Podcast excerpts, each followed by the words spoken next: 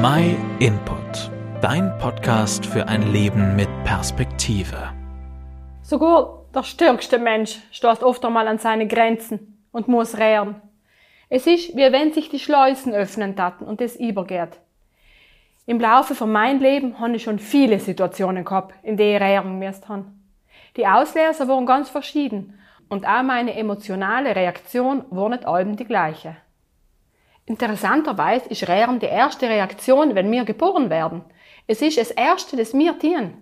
Vielleicht ist es die Folge von Geburtsstress und auch nur eine Hilfe, um selbstständig schnaufen zu können. Die Geburten meiner Kinder werden etwa die stärksten emotionalen Erlebnisse gewesen sein, die ich je erlebt habe. Nach der Geburt war ich voll erleichtert, weil ich das Populären gehört habe. Und nachher habe ich auch gerät, vor lauter Freude und Erleichterung. Beim Rähren unterscheidet man zwischen emotionalen Tränen und Reflextränen. Die Reflextränen nähren und schützen unser Auge. Emotionale Tränen enthalten Stresshormone und ein natürliches Schmerzmittel. Außerdem regen sie die Produktion von Endorphinen an. Das sind Hormone, die uns eigentlich glücklich und zufrieden machen. So seien emotionale Tränen wie ein seelisches Schmerzmittel. Sel heißt nachher, Rähren hilft, seelischen Schmerz zu lindern und zu verarbeiten. Was mir aber am meisten Halt und sogar Zuversicht gibt, ist mein Glaube an Jesus Christus. Jesus hat gesagt, dass er wiederkommen wird und nachher alle zu sich in den neuen Himmel und die neue Erde holen wird. Alle, die sich da auf Erden für ein Leben mit ihm entschieden haben. Wir werden nachher für allem und ewig mit Jesus bei Gott sein. In der Bibel sagt Jesus, glaub's an Gott und glaub's an mich. Im Haus meines Vaters gibt's viele Wohnungen.